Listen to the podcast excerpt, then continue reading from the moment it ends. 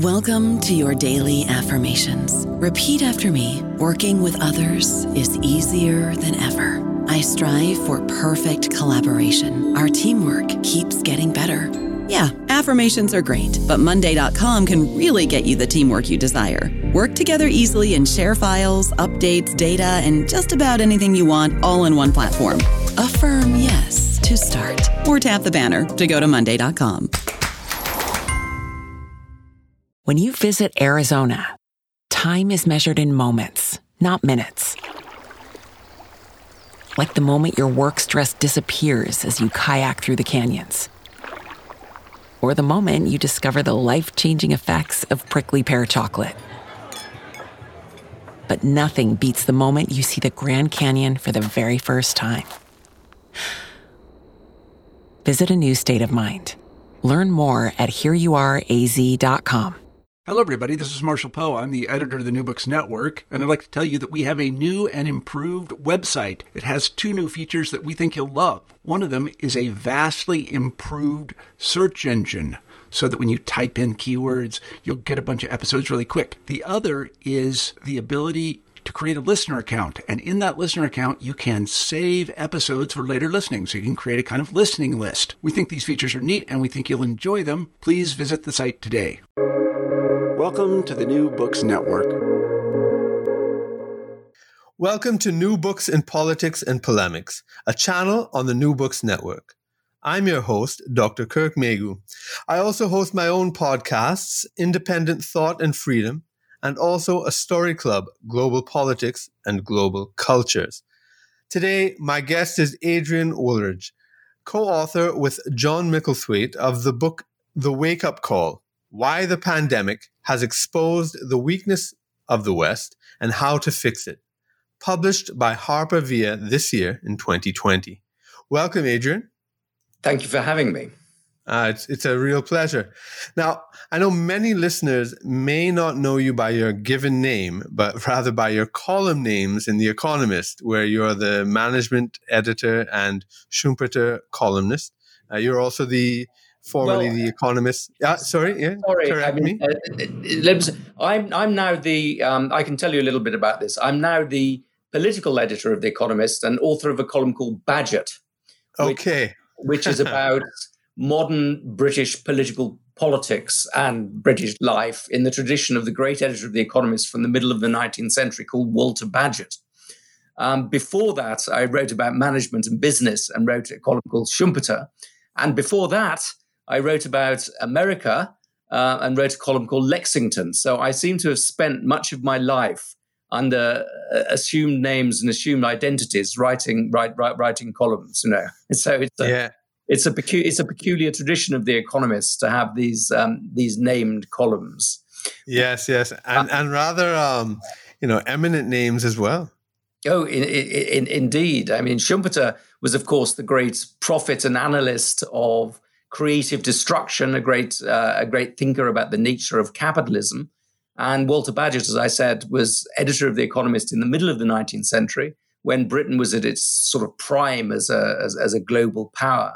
And also wrote an absolutely magnificent book called The English Constitution, which mm-hmm. is about as boring a subject as you could have, but it's written with extraordinary panache and brio and is a fascinating analysis of the nature of power.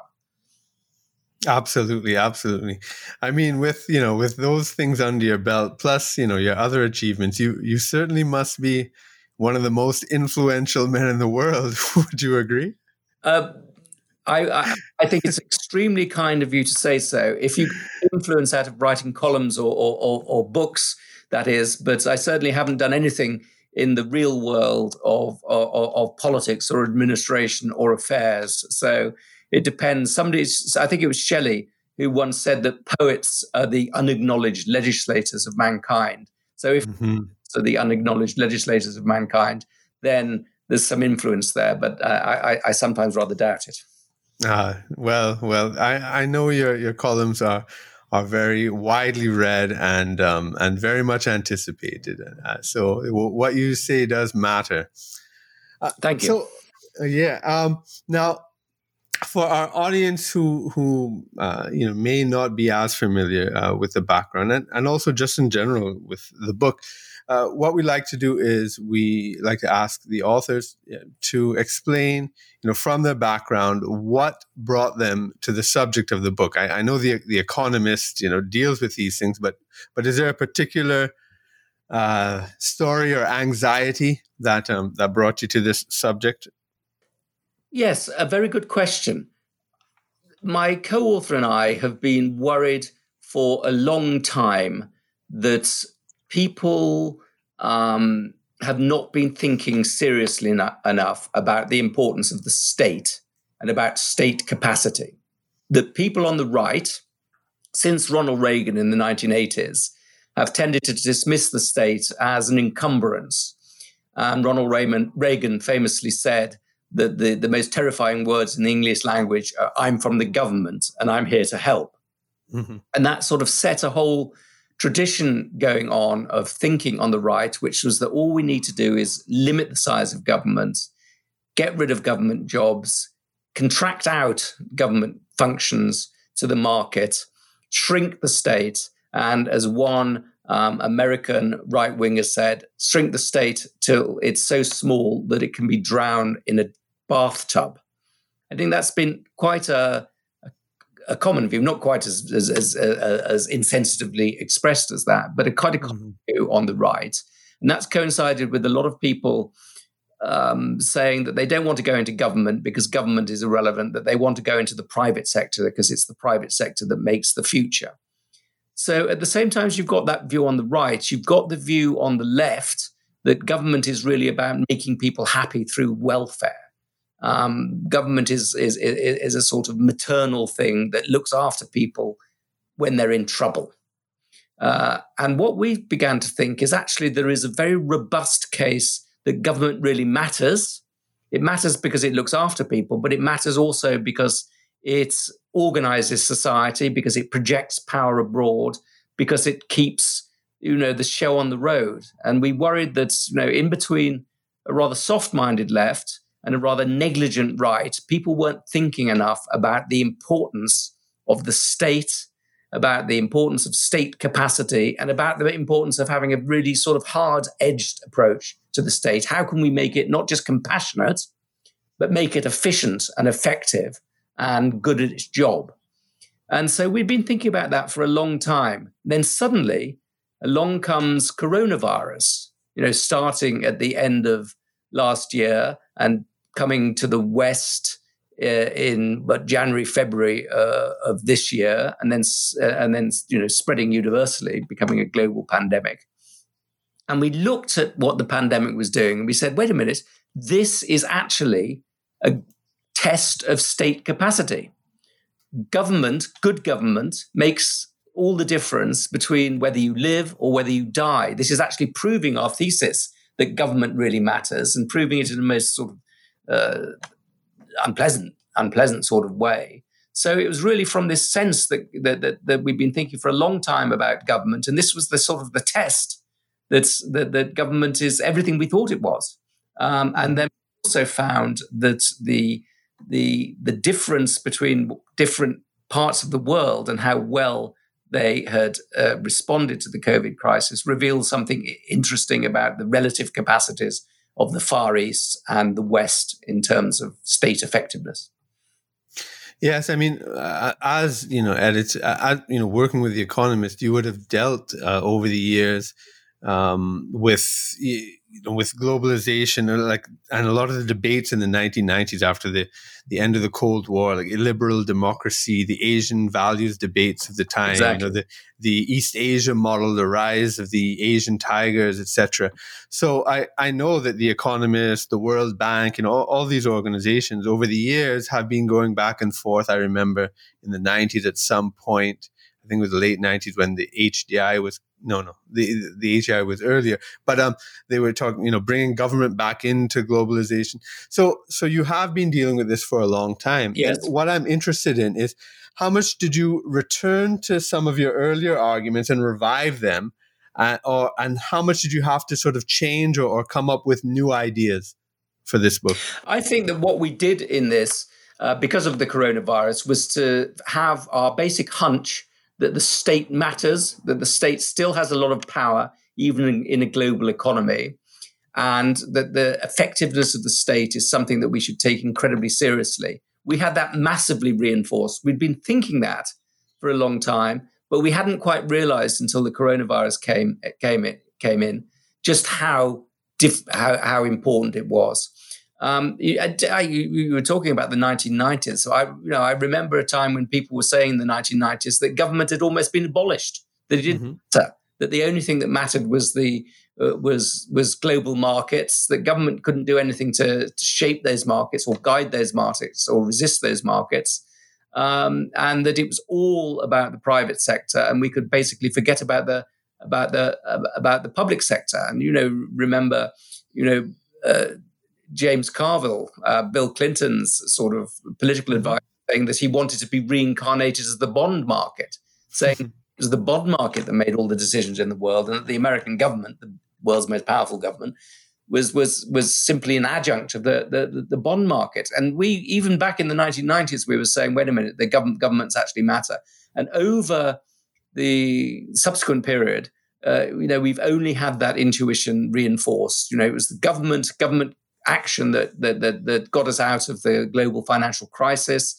And it was government action that made all the difference between success and lack of success in terms of uh, dealing with the coronavirus crisis. And one of the things that we, we saw basically uh, with the coronavirus crisis that it was as though the whole of the world was given an examination at the same time. Everybody had to sit down and take exactly the same examination and see how well they did. And the results of that examination were really dramatic and were really um, surprising in certain ways because a lot of countries that you would have expected would have done really well in the corona examination actually did quite badly. And a lot of countries that you might have thought might not have done well did, did extremely well. And I think the, the big pattern that we saw was that uh, European countries did less well than you would have expected and Far Eastern countries did much better than you might have expected. And you can look at the numbers of people who uh, who have died as a result of this, and you see enormous regional variations. So um, in the United States, you've got more uh, a death rate now of more than 800 per million. Um, in Britain, a death rate of more than 800 per million. In Germany, uh, more than about 140 per million, a better a better rate, but still quite high. Now, if you go to the Far East and look at China, uh, look at Singapore, um, look at Vietnam, even you're seeing far far lower figures than that. Um, and not, not not just a little bit lower, but but dramatically lower. So in Singapore at the moment, they're having a great national debate because the number is gone up to five per million. Uh, in China, the Chinese claim it's three per million. Now, perhaps the Chinese are exaggerating a bit. They tend to put the best possible gloss on this. But even if they're exaggerating by a factor of 10 uh, and it's 30 per million, it's still much, much, much lower than the, than the United States. Um, Taiwan, I think, hasn't had a single case of coronavirus since uh, for, for the last 200 days. Vietnam, which is a, uh, quite a poor emerging market country, has con- con- con- controlled it, kept it at very, very low numbers. Or if you look at some cities and compare cities, if, if, if they, these numbers don't really work, look at cities. Um, New York, um, London, and New York, London, and Seoul um, roughly the same size as cities. They're all very vibrant cities. They're all very lively cities, lively, lively crowded cities. The death rate in Seoul is about the, the number of di- people who've died in Seoul from this disease is less than 100. In New York City, it's 22,000, in excess of 22,000. In London, it's in excess of 6,000. So extraordinary differences between um, the Far East and the West, Europe and the United States. And I think that tells us something very, very important about the state of the world. And that important thing is that we in the West um, are failing at the basic job of state maintenance, uh, state capacity building, uh, delivering public services. And countries in the emerging world, in the emerging Far East, in East Asia, are succeeding much better than we have. We are. And that tells us a lot about the balance of power in the future.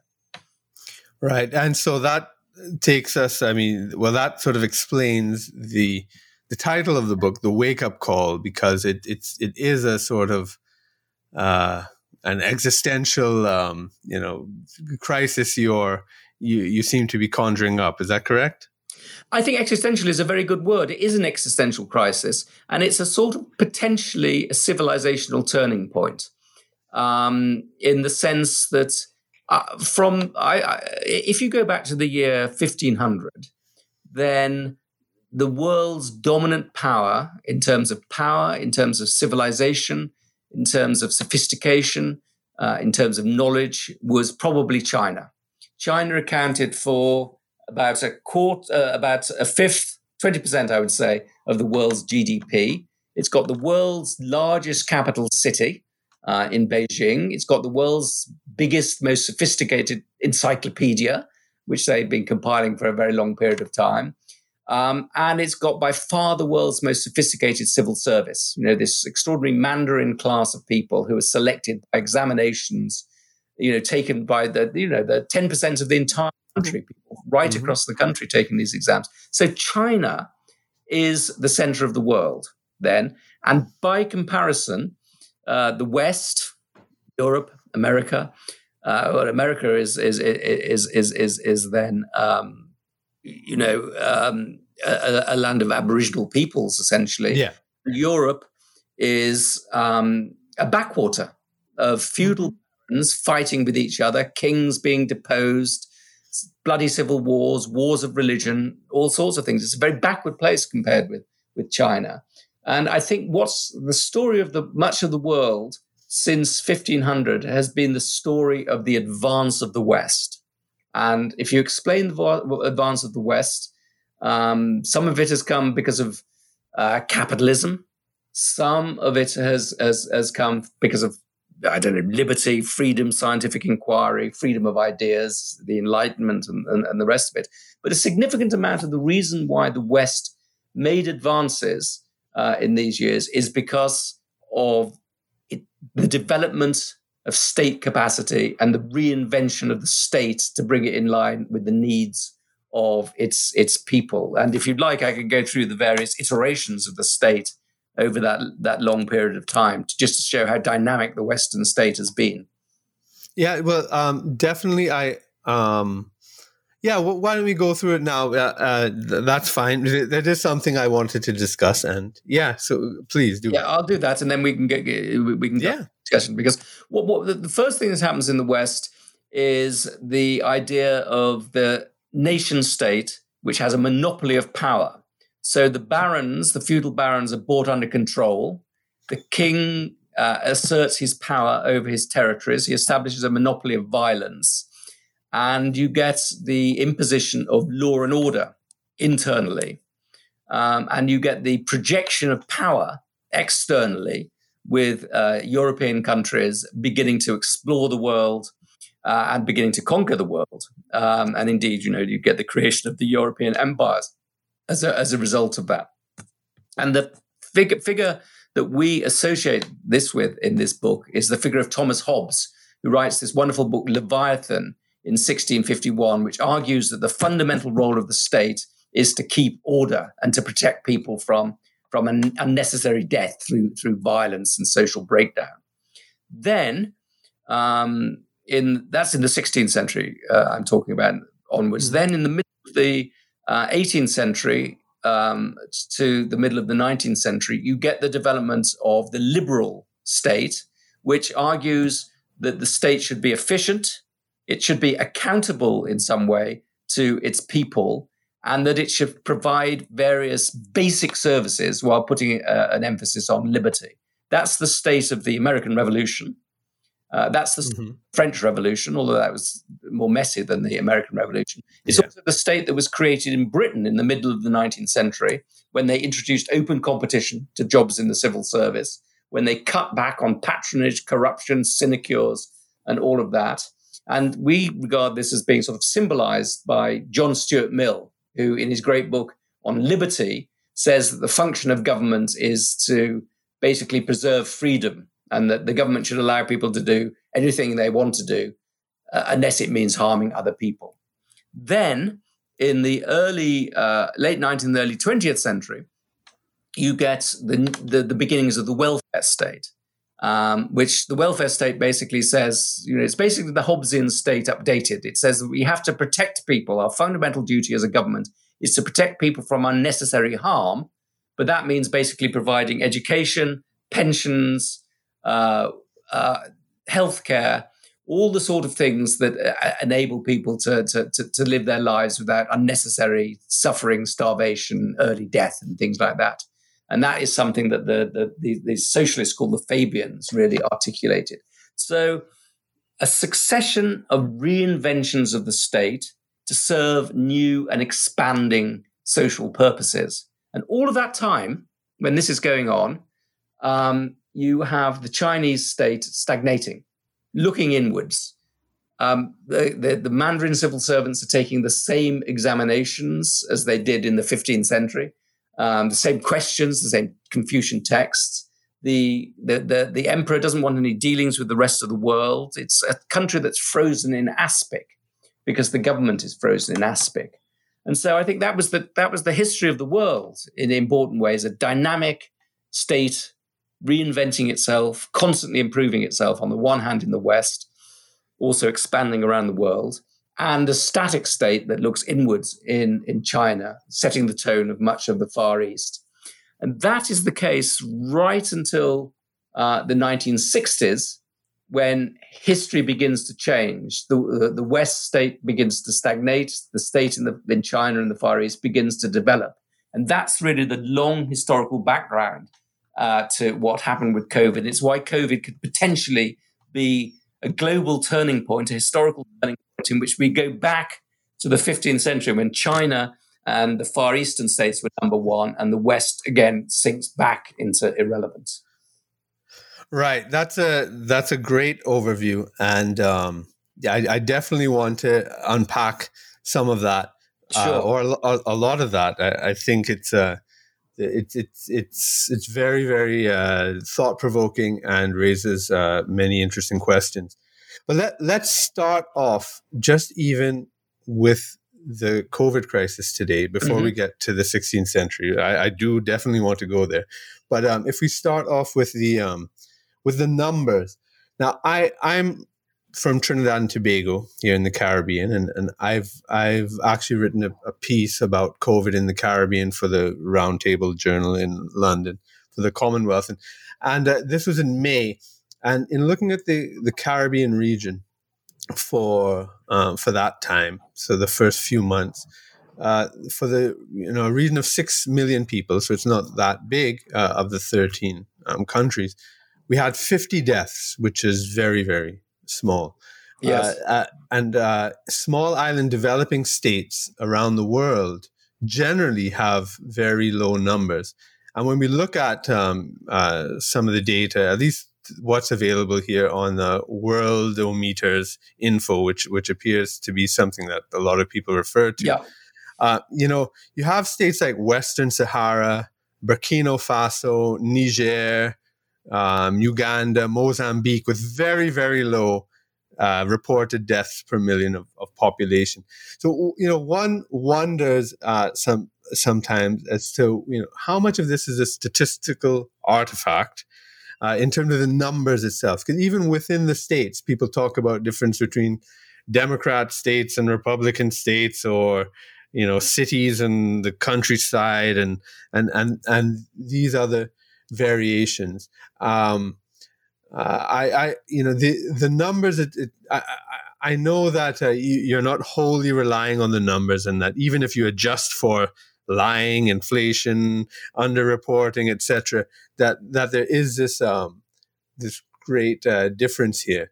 But um, do, do you have anything to, to say about the numbers in general? For uh, yeah, that, that, that, that's fascinating. That's fascinating what you say.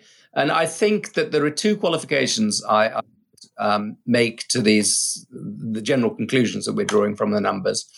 Um, one is that small island states, by virtue of being islands, have got a capacity to protect themselves from this disease. And you will sometimes get much, much lower numbers in those countries which are which are good at being able to regulate the inflow of people and isolating themselves. But I will tell you from first-hand experience, our it's health system is not. That's not the case that's with our healthcare system. Mm-hmm. But right. you go on. Uh, the uh, the other qualification I was going to make, although I've now withdrawn my first qualification, is that SARS, uh, the countries that have had experience of SARS, which is countries in the Far East, um, do have an advantage in this. They've dealt with one pandemic, which is which is you know tr- transmitted through through breathe, breathing, uh, and so they know what to do about that, and they've created a culture of wearing masks and things like that. Um, but I admit that there, are obviously small countries that that, that that that make generalizations difficult, but it does look extraordinary that a country the size of the United Kingdom should have done so badly. Um, mm-hmm. It does look extraordinary that a country of the sophistication of the United States should have done so badly. Um, there are very interesting divergences in Europe between, let's say, Germany um, and the United Kingdom, uh, Germany did about six times better in terms of death rates per, per million than the United Kingdom. And that does look to be closely linked to their ability to get on uh, on top of this disease because of the way their government works, partly because of the speed of government, but partly because of local health authorities, which seem to have been very good at distributing PPE um, and tests and test and trace and things like that. And the final yeah. say, mm-hmm. no, be, go on yeah, the final thing I would say was that the success in delivering the COVID um, response through better government, which I think is true of of China, uh, Taiwan, um, Singapore, and uh, a list of such countries, is also, in my mind, highly correlated with other uh, tests of good government, such as improving education results, improving healthcare results, uh, uh, and improving effectiveness in creating sort of smart digital networks and things like that. So it's not an isolated test. It's um, it, it's one that's correlated with, with, other abilities. But I must say, uh, you've raised an extremely interesting point uh, about about your own country, and you don't think that's to do well, because I don't know the details here. Is it to do at all with the ability of the country to isolate itself by closing the airports? I, I don't think so at all. They, particularly in Trinidad and Tobago, because we don't have a large tourist sector, unlike places like Jamaica or Antigua or Barbados, yeah. right? And uh, it, it, I, I think there are, there are other things, but we don't have to get into that that debate right. here. But and and I don't think this undermines what you're saying. I I, I want to say that, um, but but I do think that that the numbers do need to be looked at.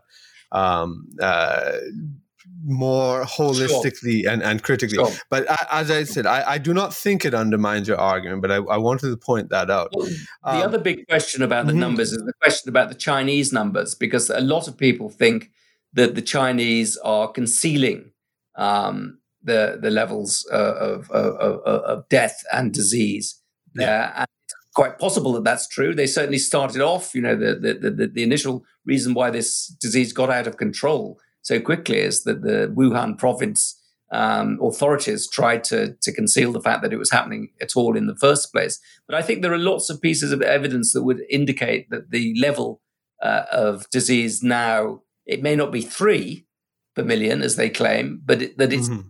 Wildly above that. You know, that it's not the same level as it is in the United States. If you talk to people in China, you know, the big cities are now operating again almost as normal. Wuhan seems to be operating again almost as mm-hmm.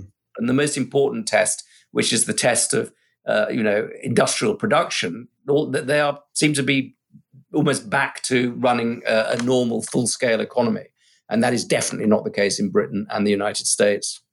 Yeah, man, and that is is something I I definitely want to um, ask about, and, and there, there was a question, an intermediate question, but I'll skip that because since you raised it, you know, I I want to to even ask the question, you know, is the problem COVID itself or, or is it the lockdowns? And because as I was saying, you know, many of these, these countries, um, you know, have have lower rates, and I, I don't know how much it's that's a, uh, a factor uh, related to testing. You know, when you don't test, you don't get the numbers. Um, that might be part of it. Or I don't know how much is globalization or isolation or, or whatever, but um, but certainly um, just I mean, the lockdown itself, the, you know, the unprecedented steps taken by Western governments to purposely, quite consciously, locked down the global economy for nine months, 10 months, how, and a willingness apparently to, to go on for a year. For This has never been done purposely before. I mean, and there's, there's no way any, any planner, any forecaster could have not foreseen the effects on small businesses, on international trade, on the airline industry, on, on the middle class and small businesses. This, um, and and also on things like civil liberties, uh, uh, and and with the um, extreme censorship right now of criticism as well, uh, uh, you know, and the abandonment of of government restraint and, and limitations, even on things like borrowing and printing money. It's it's as if all the foundational aspects of, of what you might associate with Western governments have been thrown out the window. I, I, totally constitutions, uh, and, and that itself uh, may be a symptom of the sickness of the West. Uh, what, do you say to that? extraordinary thing. It's an extraordinary, unprecedented thing that's that, that that's happened. Uh, not just that we've closed down large chunks of the economy um, through through lockdowns, but that we've taken away the most basic of all liberties, which is the liberty to to leave your house and associate with other people. Um, mm-hmm. This is utterly, utterly uh, unprecedented. But this is one of the reasons why we start off our book by talking about Thomas Hobbes' Leviathan, because Thomas Hobbes says that the fundamental role of the state, uh, the fundamental function of the state, is to save people from unnecessary death, um, to save them from dying. His, he's talking about the fact that people in a state of nature, in his view, will will commit violence to each other because they're driven by jealousy and and and and and, and rage. Um, and he says the only way they can get out of that is by giving up all their powers over their lives to the state. But um, we're saying in this that the only way that we can prevent people from spreading um, a plague, essentially, is by closing down the economy and locking them down. That is an extraordinary thing to say, but it mm-hmm. may be true because that is surely the fundamental role of the state is to is to protect people from unnecessary death. And the extraordinary thing about this disease is that it's extremely easy to spread and that it affects people with pre-existing medical conditions or people over a certain age very, very badly. But what's also true is that some people have it and it, you know, hardly affects them at all, or it, you know, it's it's it's like a, a dose of the flu. And in general, younger people don't suffer anything like as uh, as seriously from it as older people do. So we have made a conscious decision to close down the economy, to restrict people's basic freedoms, um, and uh, in order to save um, the lives of basically older older people. Um, I think that's the right decision, but it's it's a it's a very big, big and difficult decision to make. And you've got a lot of in Britain. It's a uh, it's becoming increasingly controversial. We have a big lockdown on at the moment, and the interesting thing is that the resistance to this lockdown is coming from two very very different groups of people. It's coming from people on the right of the Conservative Party who say that it's ruining the economy it's protecting a very few, uh, a small number of lives. It's adversely affecting the young, uh, and this is just unjust. You shouldn't do this, you know. Um, and it's also coming, and also people on the far left uh, saying that this is just, you know, this is an example of the state overstepping its mark, uh, taking power away from other people. There's a lot of conspiracy theories also going around, particularly on the far left. Um, but these are these are very very legitimate uh, worries not the conspiracy theories, but the worries about the power of the mm-hmm. state. And I think is what's very, very important in the future is that once this pandemic is over and once we have a vaccine that, that works and herd immunity and the rest of it, that we withdraw all of these powers of surveillance and monitoring people that, that, that, that the state has, has taken up during the during the pandemic. So all the most it's fascinating really because all the most fundamental questions of political theory. What is the state for? What are the proper limits on the power of the state? What do we have to do uh, legitimately to, to, to monitor people who might be spreading disease, um, uh, uh, you know, have been right at the center of this of this COVID debate. Yes, very, very much. I mean, political philosophy becomes very real, you know, and in moments real is like exactly this. the right word. Yeah, yeah, exactly. yeah. Yeah. Um, you know, and the way you characterize COVID as a kind of global exam, a stress test, is, is a very interesting um, way to look at it. And and and if we, we take a, a longer view, um, slightly longer, not going to 1600, but let's say, you know, post Cold War, uh, Cold mm. War era, uh, I suppose the world may have gone through two other stress tests, I might say. Uh, 9/11 and the global terrorism, uh, and and then the rise of the surveillance state, in a sense, and and the Great Recession of of 2008. Th- those also seem to be some sort of global stress test that we were facing. Would you agree? And how does this compare if you do agree? I agree absolutely. Um, I would say that this is bigger, actually, but you had two very different tests there. The uh, mm-hmm. seven and the war on terrorism, which uh, resulted from that, you know, was a huge shock to the financial markets, a huge shock to America and American power. Um, so uh, in that sense, it was a it was a vast stress test, um, but it very rapidly re- turned into something which was quite familiar in the sense that it turned into a sort of uh, a projection of American power abroad, and mm. um, a question of how well you could use military power to reach certain ends. Um, and this COVID thing is you know, much much more peculiar than that because the rate of spread of the disease is so is so dramatic. The hit on the hit to the overall economy is so much bigger, and the the future is so much more difficult to predict because this may be the first of a whole series of coronavirus, um, you know, problems. Yeah, may, may well there may well be more. And uh, September the uh, sorry, and uh, the global financial crisis. Well, that was an extraordinary, disconcerting thing, um, very damaging and damaging for years to come. But it was a sort of it was a sort of repeat of what we'd seen in the 1930s. I think the coronavirus, you know, we have seen global pandemics before, but never when the world has been as globalized as this. Um, and we've never seen it spreading quite so so rapidly. I, I, I think as this, and as I say, if this, and many people do think this, this is the first of a series of pandemics that we're going to have because of the globalization of the economy and the way that, that human life is now impinging more and more on um, you know biological populate new biological populations that might have various diseases within them.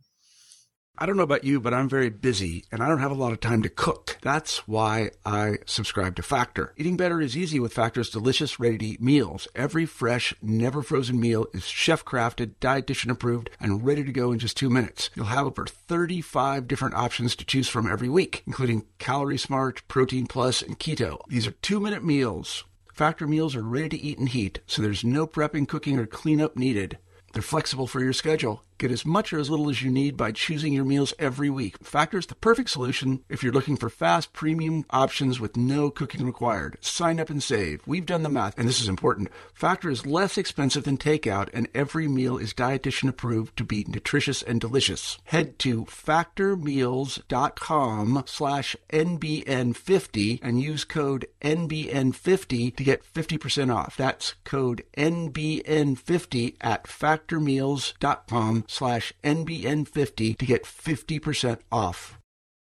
Now, a historiographical point that I might mm-hmm. want to raise, a, a, a minor one, uh, at least mi- minor in terms of your argument, but but something uh, uh, that that is dear to me personally, um, is I I was very interested in in your sort of uh, your concentration on the West and and and yeah, uh, fixation might be too strong a word, but um, but you know, needing to wake up.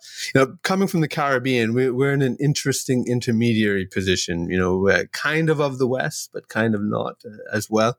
And uh, but I, I, did find that. Um, you know, some of the the characterizations I might say would be a bit uh, Orientalist in a way, you know, describing the East as a kind of uh, oppressive tyranny uh, and and the West, you know, with freedom and human rights. This, uh, I mean, the the reality of the world, as as you well know, as, a, as someone you know uh, who's traveled a lot and and and are very familiar with with uh, countries around the world, uh, it's it's things aren't that stark between um, East and West, and and as I said, right now, you know, a, a lot of freedoms and, and rights in the West are are being eroded uh, and so forth.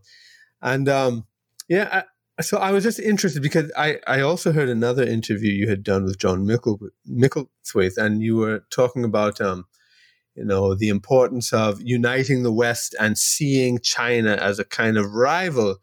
So uh, is could you ex- expand on that? It, it, it, sounds kind of like a, a Cold Warrior Orientalist sort of sure. uh, framework you're working with. So I'd just like you to expand on it. Sure, uh, uh, uh, and I think it's it's it's.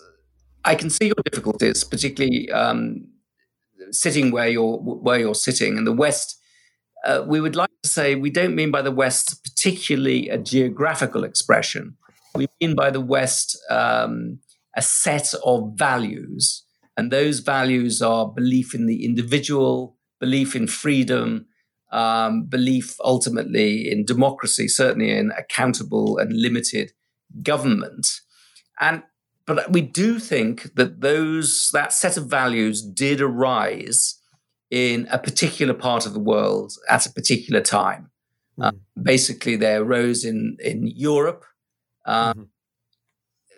uh, we know with the Renaissance and the Reformation and the Enlightenment, um, and they uh, then taken to the United States, and they did not arise in China. China has a civilization which is based on a very different, uh, on based on a very different set of values, based on much more sense of hierarchy, subordination of the individual to the to, to the collective, uh, um, and I think ultimately sort of uh, obedience to the whole. Now, I think that those, you know, the West this set of values, this this this liberal paradigm which I've presented, did very very many bad things um, with with the dynamism uh, and power that it created. Um, it you know it's it colonized the world. Um, it enslaved people. Um, and it's created all sorts of appalling, appalling mayhem as a result of its sheer sort of energy and brio and um, creativity, uh, for which I think the West ought to apologize. And, uh, you know, and it has left a lot of mess in its wake. But nevertheless, there are a series of core things which I think were uniquely powerful in this particular culture and civilization, and which are not right at the core of Chinese civilization. So, what um, I would would say is that um, the West has done very many bad things, but I would rather have a world governed by the West than the world governed by China. And I think that we are moving to a world in which China, Chinese culture, and Chinese civilization will be the dominant form of culture and civilization unless we do something to revive the West. Now, and part of reviving the West may well be to say, not using this geographical expression, but talking about you know democracies or, or, or some broader more neutral thing than that. But i do think there is a certain there is a certain certain set, set of cultural attributes which uh, have not been developed universally in all cultures at all times have emerged at certain cultures at certain times. And you know china uh, if it does become the dominant power of the future will will that does that that worries me actually. You say it's a new cold war sort of thing. Um, to some extent, that's true, but it's um, it's it's a note of caution, I think, about about um, about what China wants to do with its obviously much greater power. Okay, yes, I I I, I understand that position, and and yeah, it's, it's it's a valid position to take, obviously, and and there is no doubt, as as you do say in your book, there are observable differences in the east and west. When you, as you say in the book, when you go from LaGuardia to any to you know Changi Airport or or wherever in in Asia, even when you go on the plane itself, there are noticeable differences. And I mean, Absolutely. I yeah, and I mean, I would have seen that even from the 1990s. I I was so um, I was so surprised uh, how you know that the future was really in Asia. You know, in terms of uh, technology and you know even the, the, cleanliness of the cities and and the positive outlook for the future. I, I think that that's a very important thing. Um, you know, it, it, was maybe like the West in the 50s or 60s when, when people Absolutely. felt that there was, there was, uh, you know, their children would definitely do way better than them versus the nihilism and, and pessimism, uh, in, in the West. And, and there, there is a difference and it's, it's, it's not only the, the sort of negative difference that, that the West has these positive values and the East doesn't. There, there, there is a different dynamic taking place in those two realms. And and obviously the world is not just those two realms. There are other places in Africa and the Caribbean and Latin America and, and Central Asia. But but if we take that kind of East Asia, Southeast Asia versus versus the West, there there is that stark difference. And um, I don't know if you want to comment on that further. Absolutely. I think one of the most interesting things that's happened in the world since really, I suppose, the 1990s is a global redistribution of optimism. That mm-hmm most optimism in the world, if you if, if, if you can yeah. those terms, was was in the West. It was in it was in Europe after the Second World War when we had this massive reconstruction of Europe.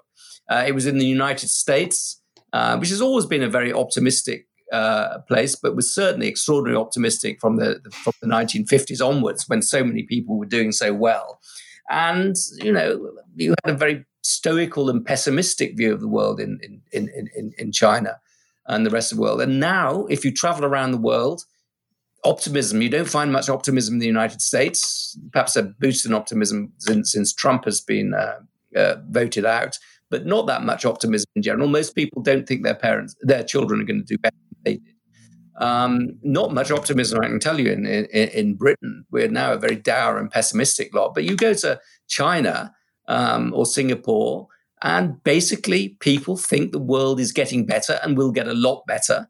Uh, they think that their children will do much better than they will. And quite a lot, I think, in China, uh, I do notice in China, there's a sort of basic, quiet confidence that China is, that they've had 500 years of marginalization and uh, humiliation, but now they're back in their rightful place as one of the world's great civilizations and probably the, the dominant civilization of the of, of the next century. So absolutely, you're, you're, you're right. Optimism is different. Another thing I think is is, is quite different is, is, is public projects. Mm-hmm. If you America in the 1950s, it was full of these marvelous public projects. You know, these skyscrapers, these uh, railway stations, these public buildings, United Nations, all these marvelous sort of statements uh, made in in concrete and and, and steel. Um, you don't see that anymore. Um, it takes 20 years to, to, to, to get planning permission to, to, to, change your front door in the United States. Whereas if you go to um, China, they're building bridges, they're building, uh, they're, they're, they're building highways, they're building uh, railroads, high speed railroads, and they're build they're building you know uh, airports. So it's you know you go to you get on the air, the, the train to go from Shanghai to uh, Beijing, you're in a different world, a different century from the train that takes you from New York to Washington D.C. You know? Absolutely.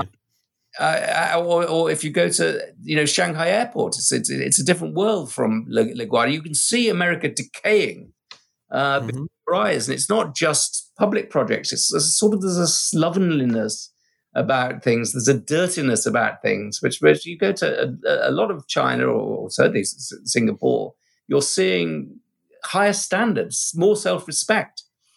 Um, yeah, yeah, to, I totally agree, and uh, and um, and one other thing I I like to to say to to go back to that theme about the West, and because you mentioned it that that China th- uh, and the East itself, you know, sees itself as coming back and and it's very important. Now i i i don't mean to to guilt trip you or anything like that right? So you don't have to personally apologize for the west at all. Don't don't think i'm i'm making you try to do that right? But um but certainly uh, I mean, I'm I'm happy with with bits of your historiography because it does represent a huge change. I remember from when I was a student in the 80s in terms of understanding the world. That you know, this idea that the West was always on top, but but you it's it's clear now part of mainstream discourse that yes that there have been ups and downs and in 1600 as you say you know the world was was you know the west was not on top even though you know columbus had been you know the, the colonies were there in, in spain and, and whatnot but still you know the ottomans the mughals were those Absolutely. are much wealthier empires and states than, than in the west at the time. But you know 1600 is a very interesting date uh, for me in particular. I, I, you can't see me but i'm i'm of indian uh, descent. Um, and 1600 is the year that the east india company uh, was right. incorporated.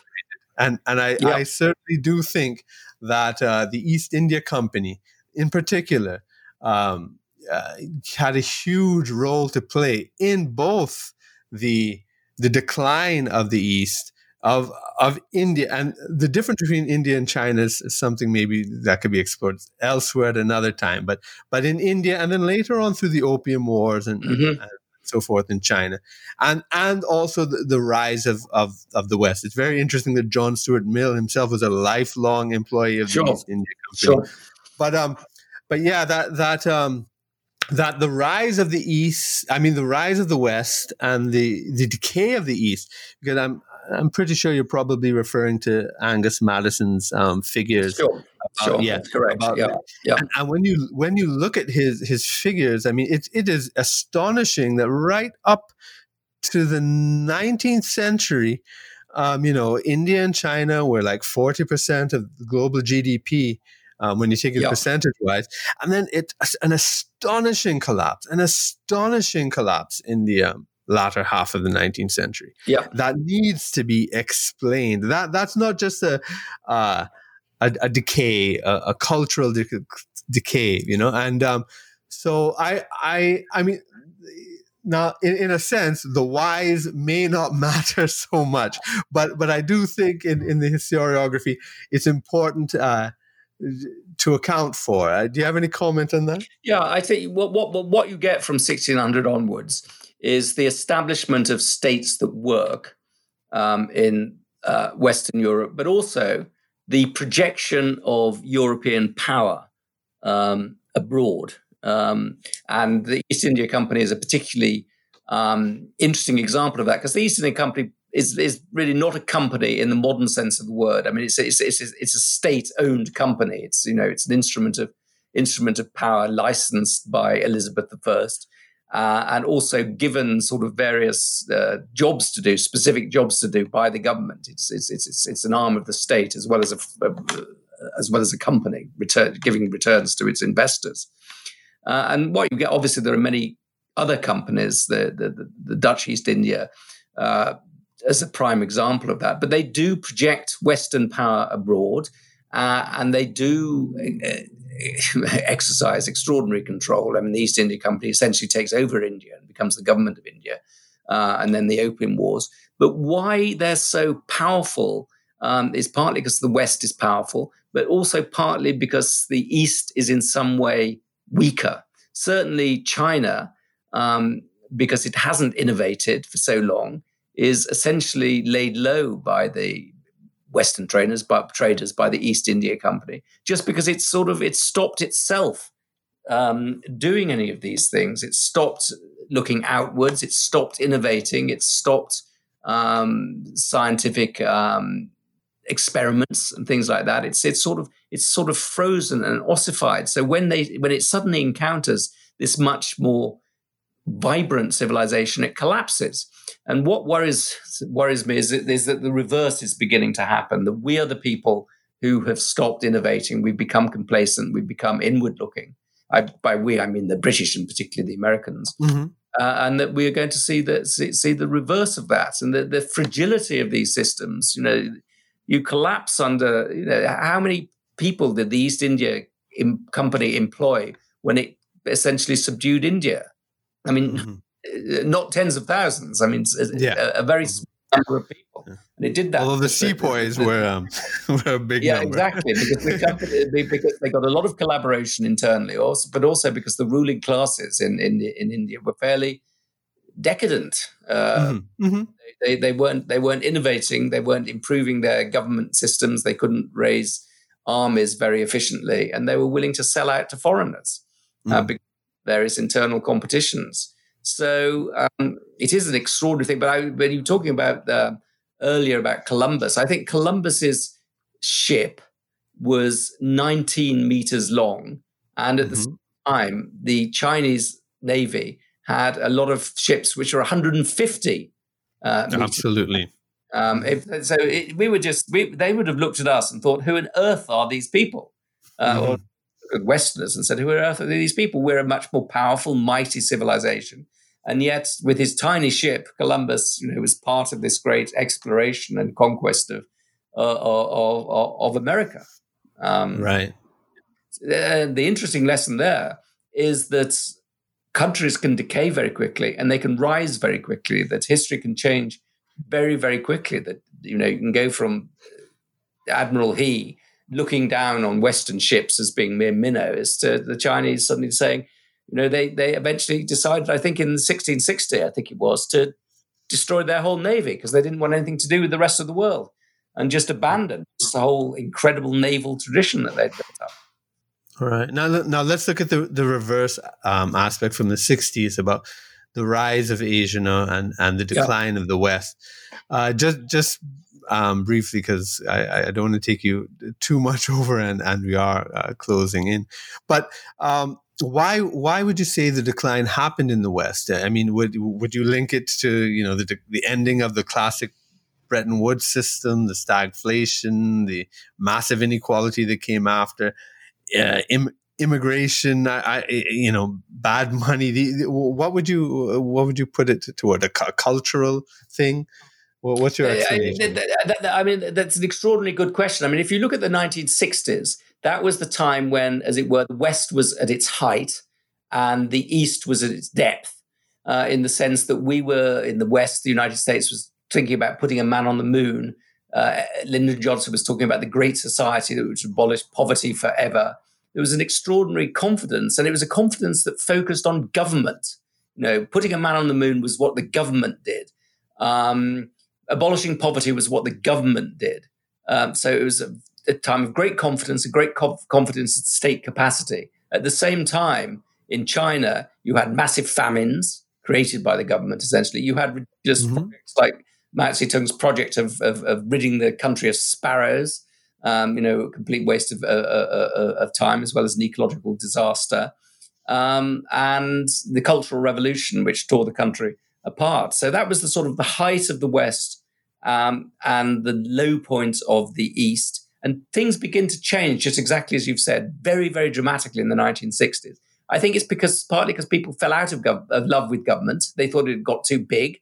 Uh, they thought it had got too sluggish. They thought it was doing things that it couldn't do. I think uh, the collapse of Bretton Woods, the gold, uh, the system, um, coming off gold and the rest of it was was was was uh, dramatically bad. Uh, uh, the, the, oil shock uh, creating stagflation. I think everything that happened, it looked as though everything the West tried to do, abolish poverty. Well, poverty poverty isn't abolished. Win the war in Vietnam. Well, America loses the war in Vietnam. Um, the one thing of those that, that does actually work is putting a man on the moon. But most of what they try and do with government doesn't work. So they say their conclusion is there's too much government. We've got to get rid of it. We've got to cut it down. Well, there may have been too much government. It may have been too much, but there was too much. Uh, there was an overcorrection that went on there. But the other thing, it's not just that the West became stagnant, stopped reinventing government, lost its confidence in government, but it's something that happened in the East. And that's something I think is really Lee Kuan Yew in Singapore mm-hmm. and you comes to power and says that the only way I'm going to turn this country into a global success story is by very vigorous government. We're going to have meritocratic government, which selects people ruthlessly on merit, awards good salaries to people who are good, sacks people who are bad. We're going to have an abstemious welfare state that uh, limits what it does, does help people, but is a very abstemious sort of help. And we're going to have a developmental government that development that develops the power of the mar- uh, that, that uses the, the government power to improve the market. That that does that by um, investing in, in in manufacturing, investing in knowledge economy, investing in high tech, um, setting the rules that encourage global investors to come and turn Singapore into an entrepot. So you have this new view of the state as a dynamic, meritocratic, wealth um, creating machine that Lee Kuan Yew has. And that view transforms Singapore. It transforms um, variants of that view, trans- transform um, South Korea and other countries. And now it's China is looking at that model of the state and imitating it. So I, I, talked earlier about how the West had invented and reinvented views of the state, had a succession of new models of the state that had kept it very its state sector dynamic.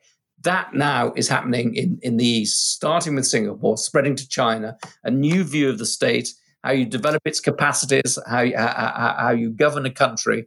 And this is the first time uh, since 1500 that the most successful ideas of state building, state capacity have not been produced by the West, but have been produced uh, produced again, actually, well, embraced by China, produced by Singapore. Yeah, you know, I, would like to suggest that um, it that the everything you mentioned be also put into another context, which is decolonization, because yeah. Lee Kuan Yew could not have happened without independence. And from the 1960s, you had these independence movements throughout the world. The, the UN membership was changing from, I think it was 48 countries or so. Um, you know, after the war, and now it's like 120 or something. Yeah. Uh, and and and the dy- the global dynamics change with with um, many you know former colonial countries um, you know, having having a, a pride of of of, of of ownership. Of course, in many countries they they made a mess of it, but but there were you know others like uh, Singapore that um, you know that that really took their independence and and ran with it in in an in a way that could not have happened under colonialism uh, for them at least. You're absolutely um, right, and I think we don't mm-hmm. emphasize that enough in the in, in the book. It, it is a post-colonial world that uh, is being built um, there, and they have the they only have the freedom to to design their own state systems in Singapore because they threw off the British yoke. And it's very interesting now that Singapore has significantly better educational results than Britain, has longer life expectancy than Britain, has a higher standard of living than Britain. So they've not only thrown off their colonial master, but they've they've completely outclassed it in the way that they've run their own country. So it's absolutely right that, that, that decolonization um, is, is, is, is a key to this. Um, and it's also, of course, you know, this, this, this Singapore model is now being imitated by a lot of countries around the world, not just by China, but by other countries that, that think it's the, the, the key to, you know, running a successful emerging market. Yes, you know, and, and this takes us to your conclusion. In fact, uh, in the book, when you when you uh, kind of create this Frankenstein of um. Gladstone and um, and Lincoln, Bill Bill Lincoln, which sounds very much like Bill Clinton yes, when you say it fast, yes. and uh, if you're not paying attention.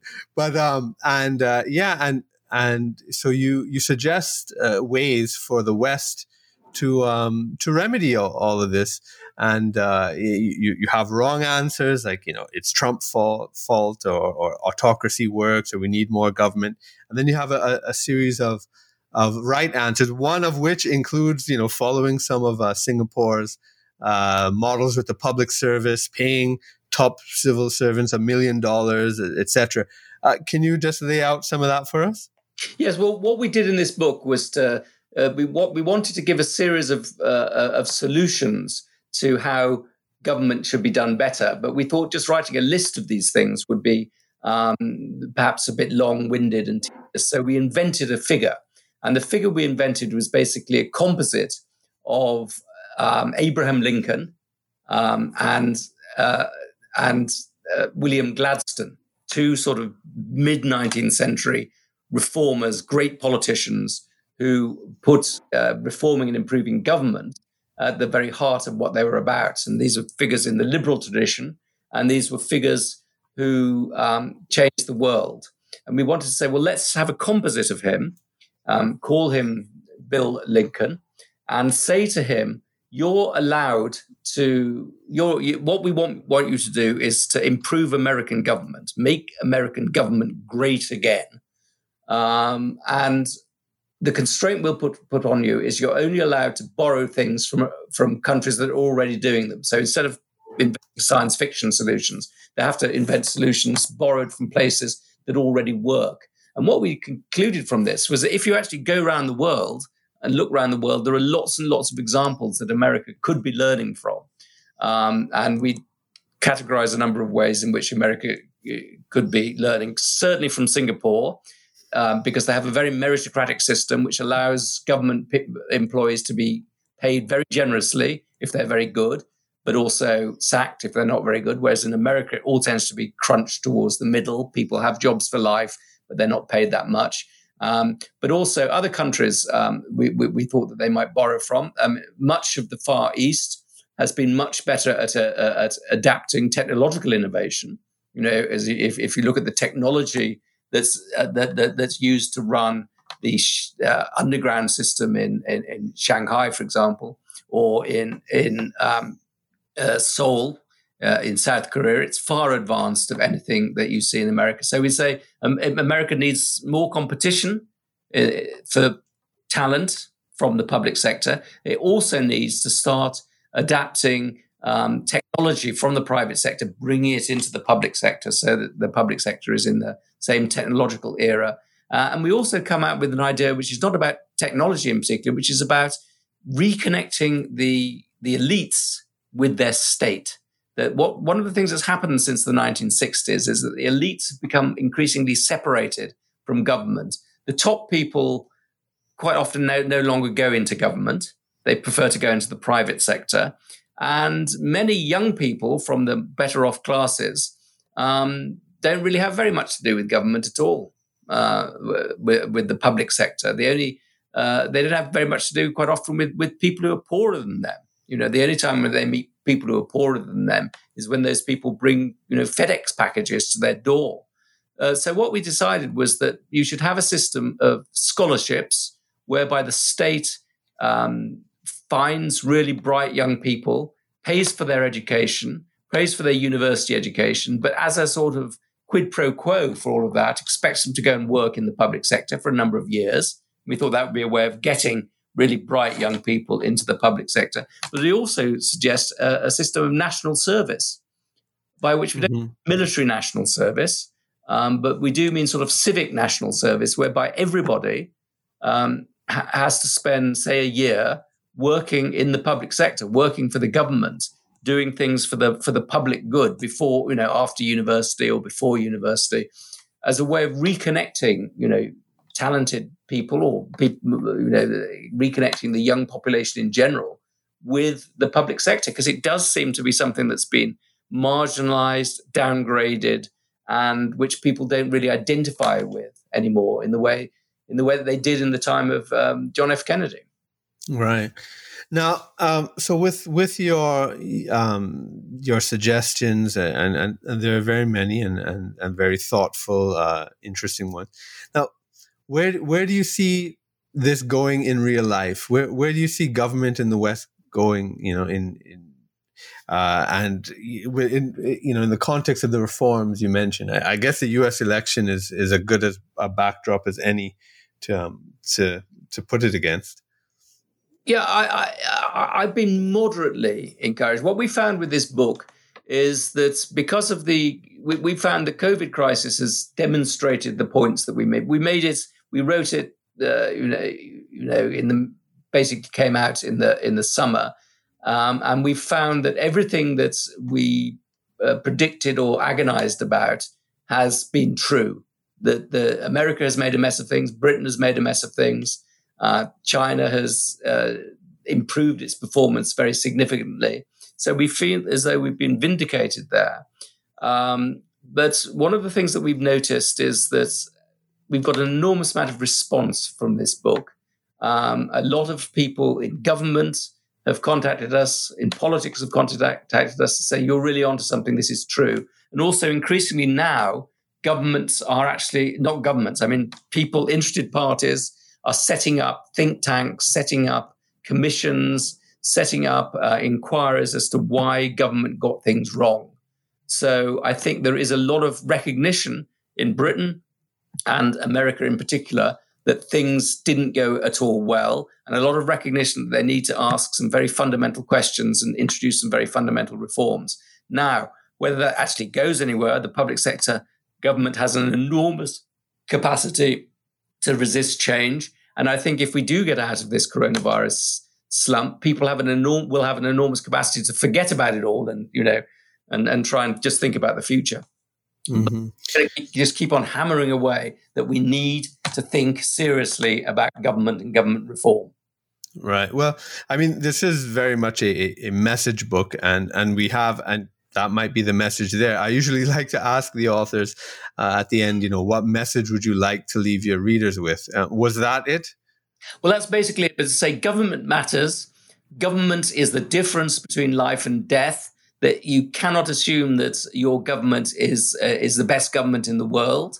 Um, that in fact, what we've seen is many people, many governments that people have assumed to be quite good, like our government here in Britain, have proved to be really not that good. And the only way to keep them good is to constantly reform them, improve them, and look at the rest of the world to see how, how things are being done best. And what the, the benefits of this extraordinary, awful tragedy of coronavirus is it has given us a chance to look at the rest of the world and to, to see, um, you know, who's doing well and who's doing badly.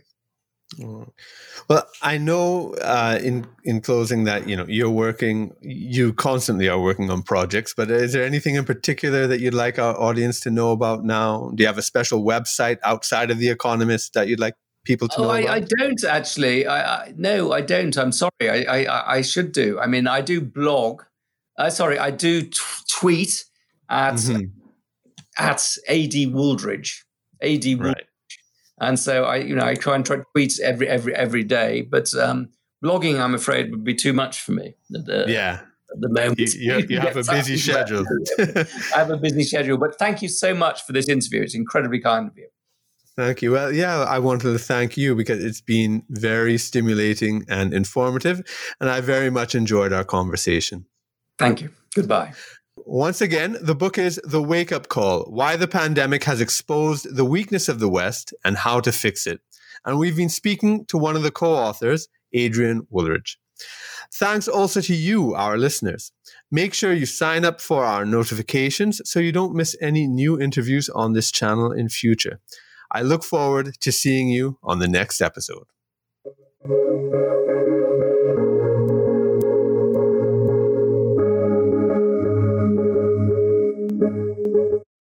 Is Ryan here, and I have a question for you. What do you do when you win?